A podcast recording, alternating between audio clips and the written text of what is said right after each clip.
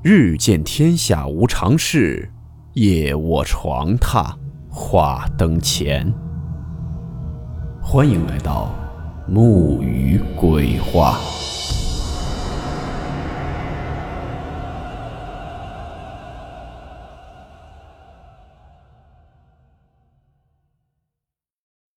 今天这个故事名字叫做《稳婆接生》。古代女子生孩子，就像一只脚踏进了鬼门关一样，危险性很大。因此，就出现了一种特殊的职业——稳婆。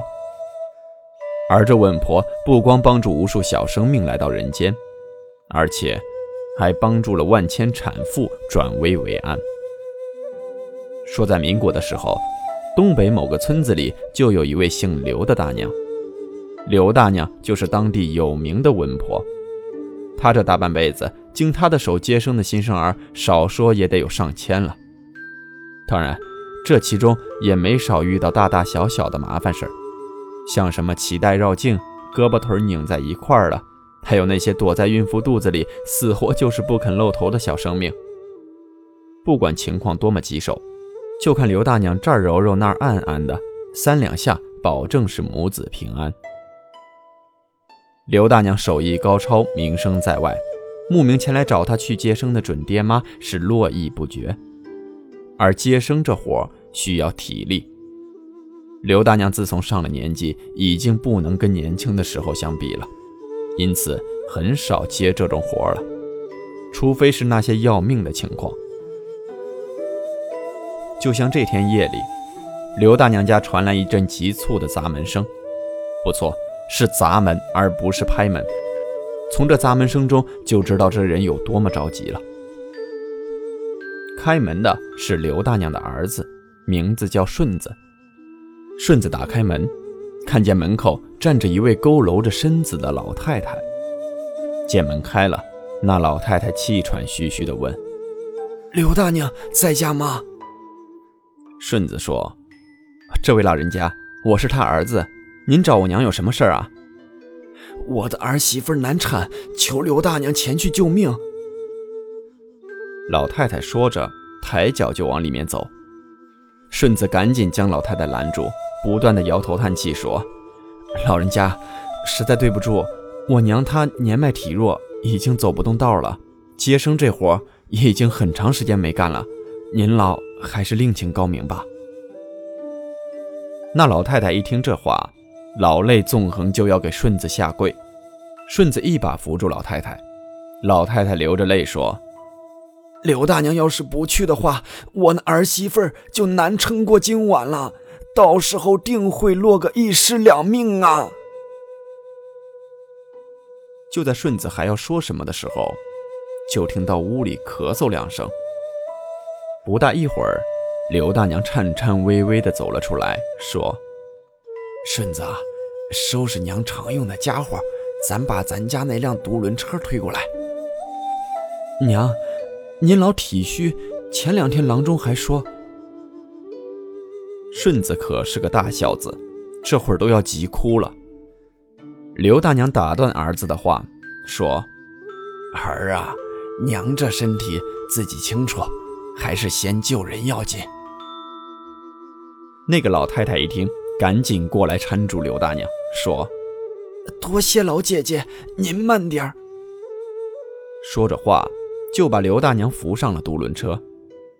就这样，那个老太太在前边带着路，顺子推着刘大娘在后面跟着，三个人渐渐消失在了夜幕之中。兜兜转转，约莫走了半个时辰，三人来到一间茅草屋前面停了下来。还没等刘大娘下独轮车，就听见屋子里传出撕心裂肺的嚎叫声，让人听着头皮发麻。刘大娘下了独轮车，让顺子在屋外等着，自己随着那个老太太进了茅草屋。这屋子不大，进屋右手边就放着一张床。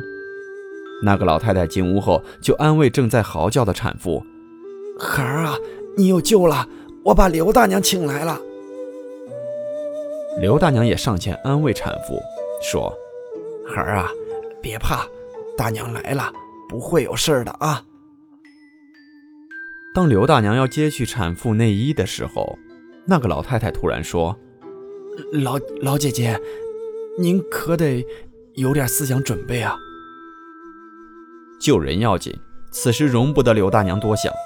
她把产妇的内衣揭开，大吃一惊，不由得大声说道：“这怎么会这样？”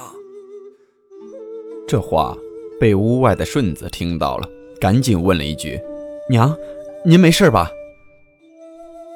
刘大娘稳了稳心神，说：“啊，没没事顺子，你千万别进来啊！”哪能没事呢？床上的产妇此时已经雪崩了，这一点刘大娘也早已发现。但是让她吃惊的不是这些，而是因为产妇身上密密麻麻的长满了千日疮。千日疮本来是寻常的一种皮肤病，时间久了自己就能脱落。而面前的这个产妇怎么会起的这么多？而且她身上的这种千日疮，伸手一碰是格外的坚硬。刘大娘以前从来没见过这种情况，但是刘大娘接生多年，心理素质很好，很快就稳定了心神。而站在旁边的老太太此时显得很是惭愧，赶忙解释道：“哦，我儿媳妇儿得这怪病已经有些年头了，当中也请了很多郎中，郎中说这种病不用医治，过些日子会自行脱落。可是到现在还是这副模样啊！不过郎中说了，这东西不传染。”听完这话，刘大娘点点头。就开始有条不紊忙活起来，伸手在产妇肚子上这儿揉揉那儿按按。不多时，原本被折腾的死去活来的产妇，这会儿也不叫了。终于啊，第一个小娃娃降生了，没错，是第一个。因为凭着这些年来的经验，刘大娘拿手一摸，当即断定，这产妇肚子里怀的可能是双胞胎。刘大娘擦了一把汗，说：“老妹妹呀，恭喜了！如果我没摸错，你儿媳妇肚子里应该还有一个。”可是，随着这第二个孩子咕咕落地，这产妇的肚子依然不见别。刘大娘心想：难道是我摸错了？肚子里还有？这时候，产妇喊了一声疼。又一个小婴儿降临人世，三胞胎吗？不，紧跟着产妇又生下了一小婴儿，是四胞胎。只是后边这两个孩子生得非常顺利。那老太太看着这四个小家伙，再次老泪纵横，攥着刘大娘的手，千恩万谢。见到他们母子平安，刘大娘虚弱地笑了一下，气喘吁吁地靠在床边。累得都快站不起来了，而老太太过意不去地说：“老姐姐，您辛苦了，要不是您在啊，我媳妇儿今天晚上就够呛了。我想过了，看能不能帮您。”刘大娘摆摆手说：“老妹妹啊，这都是命啊，是上天注定我这辈子能给你儿媳妇接生的，你呀也别往心里去。”刘大娘说完，冲着门口喊。顺子啊，去门口背娘出去，咱回家了。出了茅草屋，告别那老太太，顺子推着刘大娘往家走。走到半路的时候，刘大娘突然叫住了顺子，说：“儿啊，停下来，为娘要嘱咐你点事儿。”顺子一听娘说这话，赶紧停下车，来到娘的身边，问：“娘。”啥事儿啊？咱回家再说呗。刘大娘说：“就在这儿说吧，娘自知时日不多了，不过我得交代你几句。今天晚上这些事儿，你回去以后跟谁都不准提，就当是没发生过。再者，娘也不准你回去找那个老太太，记住了吗？”顺子抹了把眼泪，用力的点了点头。而刘大娘笑了一下，说。行了，咱走吧。然后含着笑坐在车上睡着了。而刘大娘这一睡，就再也没有醒过来。刘大娘去世后，顺子悲痛不已，守着灵堂一连好几天，像丢了魂似的，不吃不喝，不眠不休，就守在母亲的灵柩跟前，希望陪着娘走完这最后一程。刘大娘出殡后，顺子却得了重病。那些自认高明的郎中被请来后，却是个个束手无策。眼看着顺子一天天的消瘦，这可急坏了家人。老太太前脚刚走，紧接着一家之主眼看就要跟着过去。而这一天，家人又出去寻访名医了。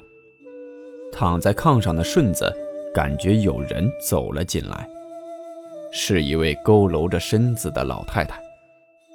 老太太来在炕沿，顺子一眼就认出来了，她正是自己陪母亲去接生那户人家的老太太。这老太太将一包东西放在炕上，简单吩咐了几句：“这东西你用火焙干，研成粉末，再配上黄芪水服下，你的病就能好。”老太太说完，转身就走了。这包东西是什么？等家人回来之后，打开一看，竟然是一块雪白雪白的东西，而那东西长满了刺，家里人没有人认识。不过看起来像是个药材，于是就拿去药材铺让掌柜的给长长眼。掌柜的看后连连赞叹：“这可是世间少有的奇药啊，名叫胃皮。”看这块胃皮，那刺猬至少是活了五百年了，已经是个有道行的仙家了。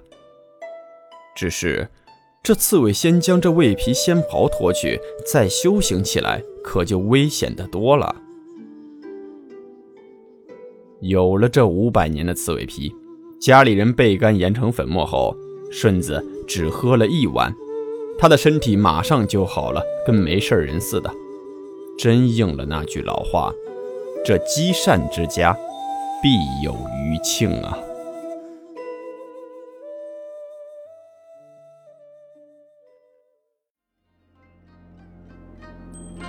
好了，我们今天的故事到此结束，祝你好梦，我们明晚见。